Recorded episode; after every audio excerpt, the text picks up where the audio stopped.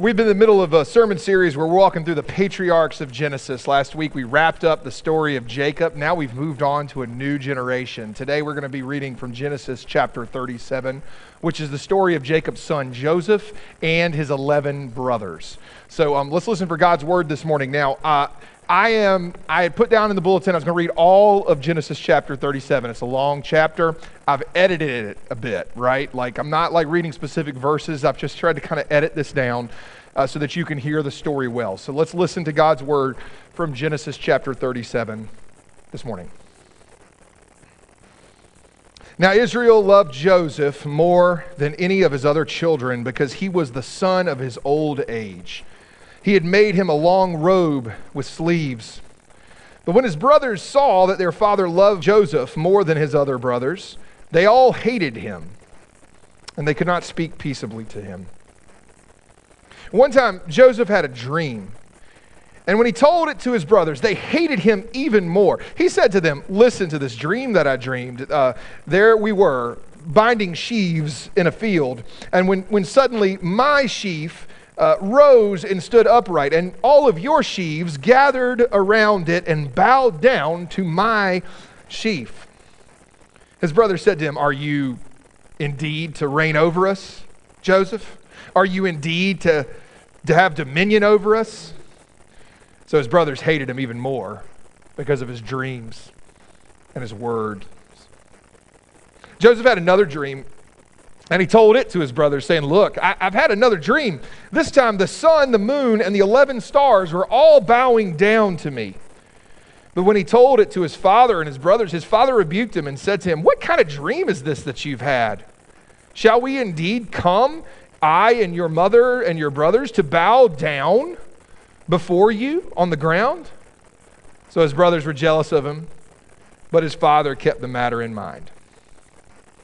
Now, his brothers saw Joseph from a distance, and before Joseph came near to them, they all together conspired to kill him. They said to one another, Here comes that dreamer. Come now, let us kill him and throw him into one of the cisterns. And then we shall say that a wild animal has devoured him, and we shall see what becomes of his dreams. But when Reuben, his oldest brother, heard it, he delivered him out of their hands, saying, Let's not take his life. Reuben said to them, Shed no blood. Throw him into the cistern here in the wilderness, but don't lay a hand on him, that he might rescue him and restore him to his father. So when Joseph came to his brothers, they stripped him of his robe, the long robe with sleeves that he wore, and they took him and threw him into the cistern, and the cistern was empty. There, there was no water in it. Then they sat down to eat, and they looked up, and they saw a caravan of Ishmaelites coming from Gilead with their camels on their way to carry their goods down to Egypt. Judah said to his brothers, What profit is there that we should kill our brother and conceal his blood? Come, let's sell him to the Ishmaelites and not lay our hands on him, for he is our brother, he's our own flesh. And his brothers agreed. And when some traders passed by, they drew up Joseph and they lifted him out of the cistern and they sold him to the Ishmaelites for 20 pieces of silver and they took Joseph to Egypt. When Reuben returned to the cistern and saw that Joseph was not in the pit, he tore his clothes. And he returned to his brothers and said, The boy is gone, and I, where can I turn? He then took Joseph's robe, and he slaughtered a goat, and he dipped the robe in blood. And they had long robe, they had their long robe with sleeves taken to their father, and they said, This is what we have found. Now see whether it's your son's robe or not. Jacob recognized it and said, It is my son's robe. A wild animal has mauled him. Joseph is without a doubt torn to pieces. Then Jacob tore his garment and put on sackcloth on his loins and mourned for his son for many days. All his sons and all his daughters sought to comfort him, but he refused to be comforted and said, No, I shall go down to Sheol to my son, mourning. Thus his father bewailed him. Meanwhile, the Midianites sold him in Egypt to Potiphar, one of the Pharaoh's officials, the captain of the Egyptian guard. This is the word of the Lord. Thanks be to God. Now, let us then um, pray for the one who preaches, for his sins are many. Um, holy and merciful God, may something of what I say or do, or at least something of what is seen and heard of me today from this pulpit, be not of me. May it be of you and your promises in our lives and in this your world. In your holy name we pray and ask this. Amen. This week I've been thinking a lot about games. My family and I, we've uh, been on vacation at the beach this past week. It was great, with the exception of the few days when it rained, specifically Friday. It rained all day. Nobody likes a rainy day at the beach. Can't go out and swim and play. You just have to stay inside. And so in our family, when it rains at the beach, we have a tradition. You play games. Uh, we keep this big cabinet full of board games at the beach. We have Uno, we have Scrabble, we have Chutes and Ladders, and Candyland, and Sorry, and Monopoly, and the game of life. Something for all ages. And we set these games up on our dining room table, and we read carefully over the rules, and we fight over who gets to be which color or which piece on the board. And we laugh and we brag about who's winning. And sometimes we cry about the one who's losing. And sometimes the oldest among us has to fight back cuss words as the game goes on. So last Friday was a really rainy day. We spent all morning playing board games, hoping that the rain would let up, but it didn't. So then in the afternoon, Everybody went their own ways, and our girls retired to a different kind of game. A game played on a screen, a game known as Minecraft. I judge by your laughter, some of you have heard of Minecraft, but if you haven't, it's probably like one of the most popular video games in the world right now, especially among kids. I'll be honest, for a while, I didn't get it. I had to ask Lindsay to explain it to me. This is what she said. Well, you build stuff. You build stuff. You can build whatever you want. You can build a house. You can build a castle. You can build a beach. You can build a mountain. You can build a farm. You can build an alien planet. You just build stuff. And then sometimes bad guys come and you have to fight them off, but then you just keep building stuff. So I asked, I said, okay, well, but Lindsay, how do you win the game? She said, You don't win. You just keep building stuff, you keep playing. That's a different kind of game. Game theorists, that's a thing, will tell you that life is a game. At least everything in life is a kind of game. So, what is a game? Game theorists define a game in this way there's three different elements that make something a game. Number one, it has players. A game has players. Sometimes it has one player, sometimes it has many players, sometimes the players are divided up into opposing teams, sometimes every player plays for themselves. Number two, a game has rules, both spoken rules and unspoken rules and they have factors that you have to deal with. If a ball goes out of bounds, the play has to stop. There are bunkers and water hazards on a golf course.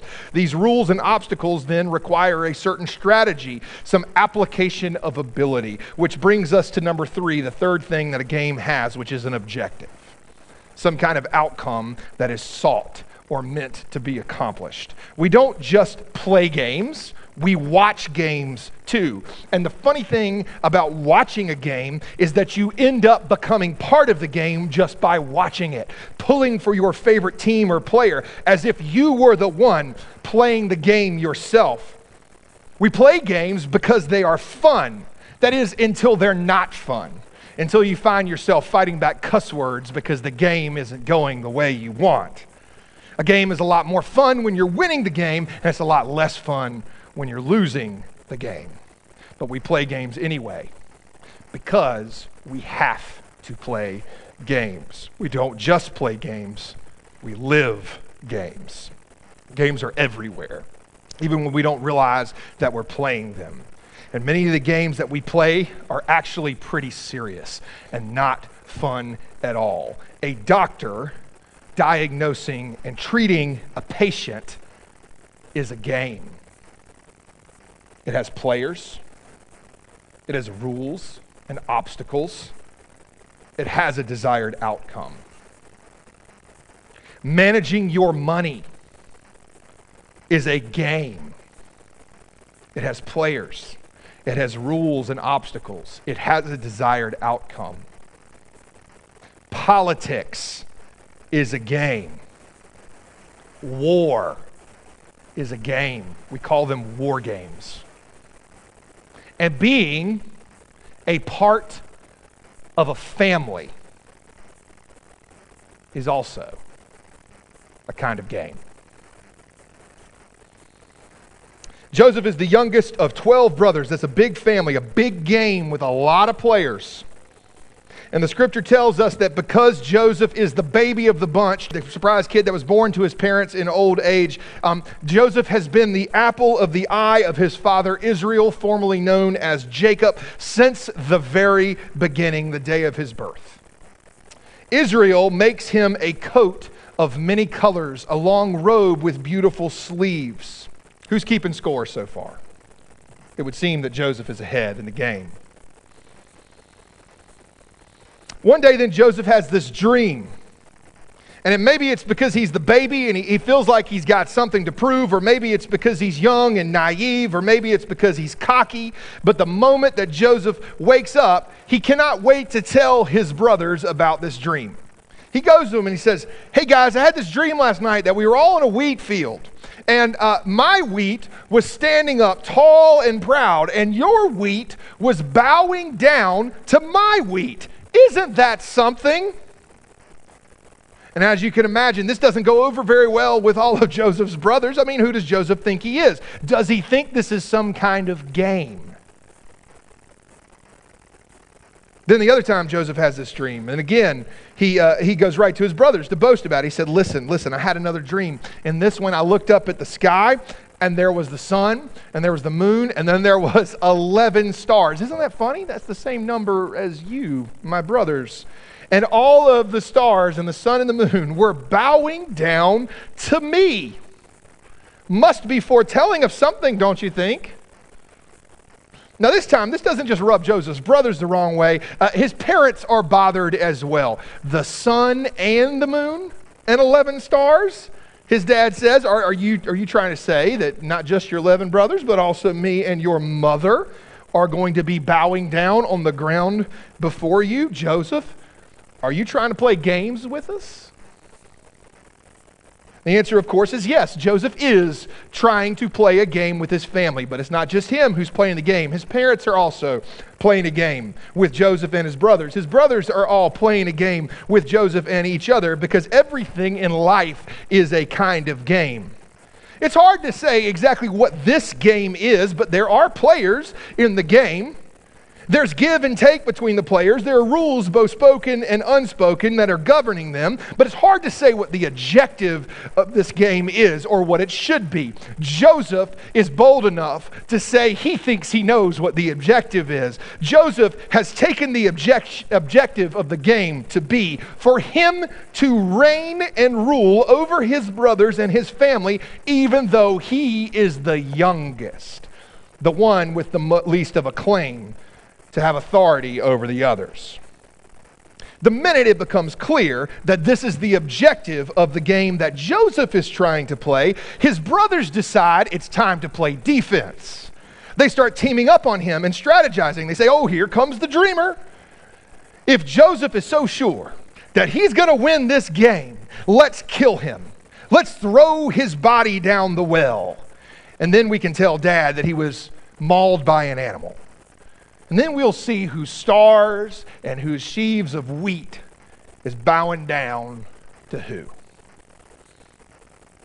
Now, there's one among the 12 brothers, the oldest, whose name is Reuben. He has some reservations about the plan. He has a sense that there's something off with their strategy. Maybe not just their strategy, there's something off with the game that they're playing itself. He like the rest of his brothers, though, are, are so deep into the game, he has a hard time pinpointing exactly what it is that's off. He says, let's, let's not kill him, Reuben says. Let's not go that far. Let's just throw him down the well. But let's not hurt him. Let's not kill him. We'll just throw him down the well. The rest of the brothers decide that it would be best to go with Reuben's plan. A, throw him down the well. And then eventually, they sell him into slavery, but they don't kill him. They can't bring themselves to kill him. Why not? Why can't they kill Joseph? I mean, that would be the right move for the objective. If the objective is to be the one who stands reigning and ruling over others, if the objective is to keep Joseph from reigning and ruling over you, if the objective is to shut Joseph off, then the right thing would be to kill him, to put an end to it right now. If you kill him, you win the game. But they can't bring themselves to do it. And I suspect that's because they, like Reuben, can sense that there is something off about the game that they are trying to play. There's something wrong with the way they've interpreted the game of their lives that they are all playing. Like maybe, just maybe, there's something about the game itself that they are getting wrong. There's a game theorist. His name was James Carse. And he says that of all the games that we play in life, both the fun ones and, and the very, very serious ones with serious consequences. All of them can be divided into two basic categories. There are what he calls finite games, and there are what he calls infinite games. With all games, both finite games and infinite games, you have three basic elements, right? You have those players, you have the rules and the obstacles, and you have the objective. The difference between a finite game and an infinite game has to do with the objective. In a finite game, the objective is to win, or at least come as close to winning as you possibly can, at least to not lose. A finite game is a competition. A finite game is over when somebody wins the game. That's the objective. The team with the most points at the final buzzer brings home the trophy. The player who gets rid of all of their cards first wins the game of Uno. When you hit the golf course, every time you go out there, you want to try to shoot the lowest score that you possibly can. Now, James Carse, though, says there's another kind of game that we play. He calls them infinite games. And in an infinite game, the objective is not to win but to keep the game going for yourself and for everybody else who is playing. Minecraft is an infinite game. The objective is not to win, the idea is to keep on playing. Now, you might think that infinite games, examples of infinite games, are hard to come by, but then if you look a little bit closer, you find that they are all around us. They are in every corner of your life.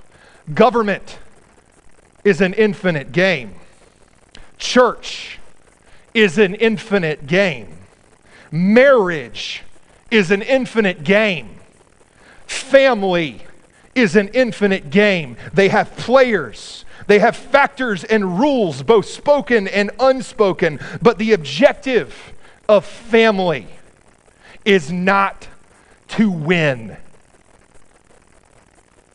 The objective is to keep going together. And one of the main places that we tend to go wrong as a world in our lives, in our society, is when we start treating infinite games as if they were finite. If you start to think of your marriage as about getting ahead and getting a leg up on your spouse, scoring points in those arguments, your marriage is going to struggle. If you treat the economy as a game to be won, you might get rich. But it's not a game to be won. It's a game to keep going for everybody. If you treat your life in this world as if it's always a competition, you will find that in the end, not only do you lose, everyone else loses in the process. Because life in this world is not a game, for winners and losers. It's an infinite game. It is a game that we play to the glory of an infinite God. So this morning, God asks you, asks me, what kind of game are you trying to play with your life? This is exactly why Joseph's brothers hesitate to kill him. Because even though they are so wrapped up in the finite game that they're playing, there's a, there's a small part of them that knows that they are playing the, the wrong kind of game. And in the end, they are so caught up in not losing to Joseph that they can't help but make moves to try to get ahead. They throw him in a pit, they sell him into slavery. They tell their father the lie that he has been mauled by a beast. But as you will see, there's good news in this story. Because in the end, it turns out there's another player in the game. There's another player in the game who's been playing all along, and that player is the Lord. And with the Lord, we have a player who has been very clear about the game that's being played from the very beginning. And it is only by the power of the Lord alone that the game always keeps going for all of us. Even despite our worst instincts on how to play it, our worst instincts about what the game of life must really be about. And therefore, it is only by the power of the Lord God that we can rest assured that the game of life that you and I are set out to play has already been won. For Joseph, for his brothers, for his parents, for his ancestors, his descendants, and for you and me. In the name of the Father, and the Son, and the Holy Spirit, we ask this. Amen.